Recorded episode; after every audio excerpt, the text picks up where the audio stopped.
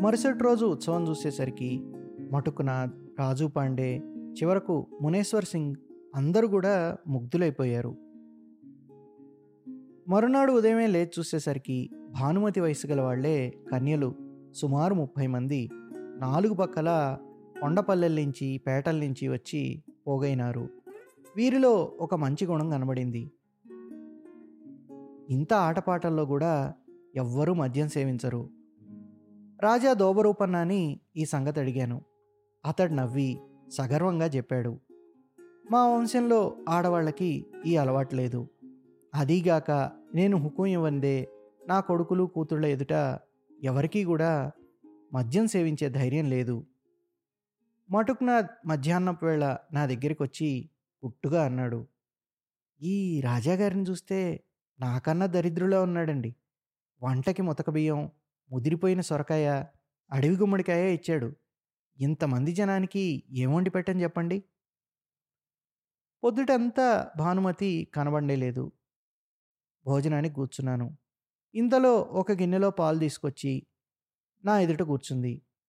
మీ పాటలు రాత్రి ఎంతో బాగున్నాయి అన్నాను ఆమెతో.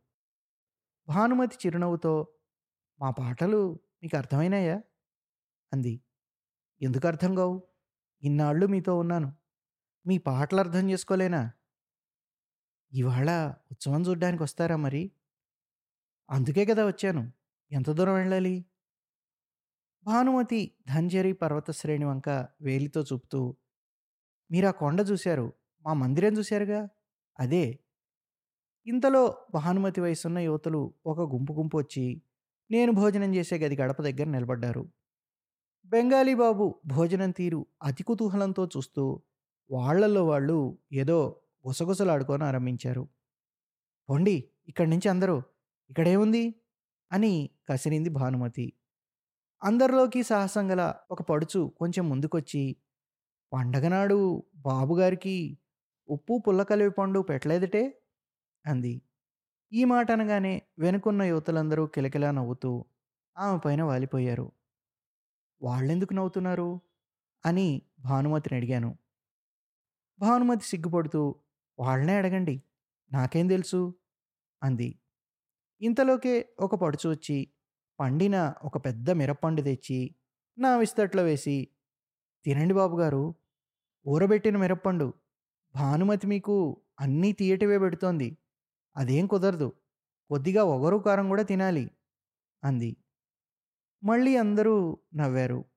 ఇంతమంది పడుచుల అమాయకపు కలకల నవ్వులతో పట్టపగలే వెన్నెల విరిసినట్లయింది. సంజపడే ముందు ఒక గుంపు యువతులు యువకులు కొండవైపుకు బయలుదేరారు. వారి వెనుకనే మేము బయలుదేరాం.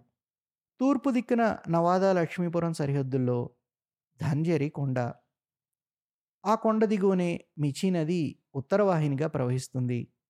ఆ పర్వతంపై అరణ్యం మీదుగా పూర్ణచంద్రుడు ఉదయిస్తున్నాడు.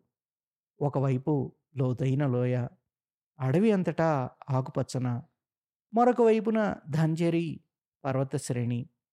మైలు సుమారు నడిచి వెళ్ళి పర్వతపాద ప్రాంతం చేరుకున్నాం. అక్కడ కొద్ది దూరం పైకెక్కేసరికి కొండపైన ఒకచోట సమతల ప్రదేశం కనబడింది. ఆ ప్రదేశం మధ్యలో ఒక ప్రాచీన పియాల వృక్షం ఉంది. చెట్టు మొదలంతా లతలు పువ్వులు గమ్మివేశాయి. ఇది ఎంతో ప్రాచీన కాలపు వృక్షం నేను నా చిన్నతనం నుంచి చూస్తూనే ఉన్నాను. ఈ చెట్టు కిందే పడుచులు ఉయ్యాల పండుగ నాడు నాట్యం చేస్తారు. అని చెప్పాడు రాజా దోబరూపన్న. మేము ఒక పక్కగా తాటి ఆకు చేపలు పరుచుకొని కూర్చున్నాం. పున్నమ వెన్నెల్లు పొర్లి ప్రవహించే ఆ వనాంతర స్థలంలో సుమారు ముప్పై మంది తరుణీమణులు చెట్టు చుట్టూ తిరుగుతూ నాట్యం చేస్తున్నారు. దగ్గరలో యువకుల గుంపు వారి చుట్టూ తిరుగుతూ మద్దెళ్ళు వాయిస్తున్నారు.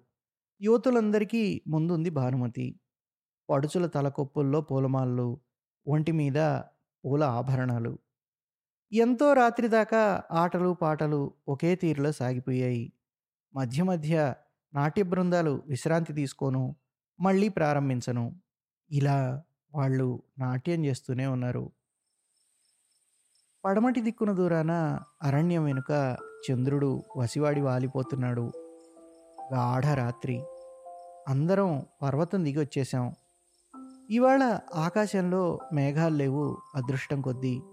కానీ తెల్లవారుజాము వేళ ఆర్ద్ర శీతవాయువు ఇచ్చి కొద్దిగా చలివేసింది. అంత రాత్రి మించిన తర్వాత కూడా నేను భోజనానికి కూర్చోగానే భానుమతి పాలు కోవా తీసుకొచ్చి ఇచ్చింది ఎంతో అందంగా ఉంది మీ నృత్యం అన్నాను ఆమెతో. ఆమె సిగ్గుపడుతూ చిరునవ్వుతో మీకు ఇంకా ఏమేం బాగుంటాయి బాబు గారు? మీ కలకత్తాలో వాళ్ళు ఇవన్నీ చూస్తారా? అన్నది. మర్నాడు భానుమతి ఆమె ప్రపితామహుడు రాజా దోపరూపర్ణ కూడా నన్ను ఏమైనా సరే కదలనివ్వమన్నారు. కానీ నా పనులు మానుకొని కూర్చుంటే సాగదు. ఒప్పించి వచ్చేశాను. వచ్చేటప్పుడు భానుమతి బాబుగారు కలకత్తా నుంచి నాకు ఒక అద్దం తెచ్చిపెడతారు. నాకు ఒకటి ఉండేది చాలా రోజులై పగిలిపోయింది అని చెప్పింది. పదహారేళ్ళ ఎలజవ్వని సుందరి ఆమెకు అద్దం లోటైంది. అయితే ఇంకా అద్దం ఎవరి కోసం తయారైనట్లు? వారం రోజుల్లోనే పూర్ణియా నుంచి ఒక మంచి అద్దం తెప్పించి ఆమెకు పంపాను.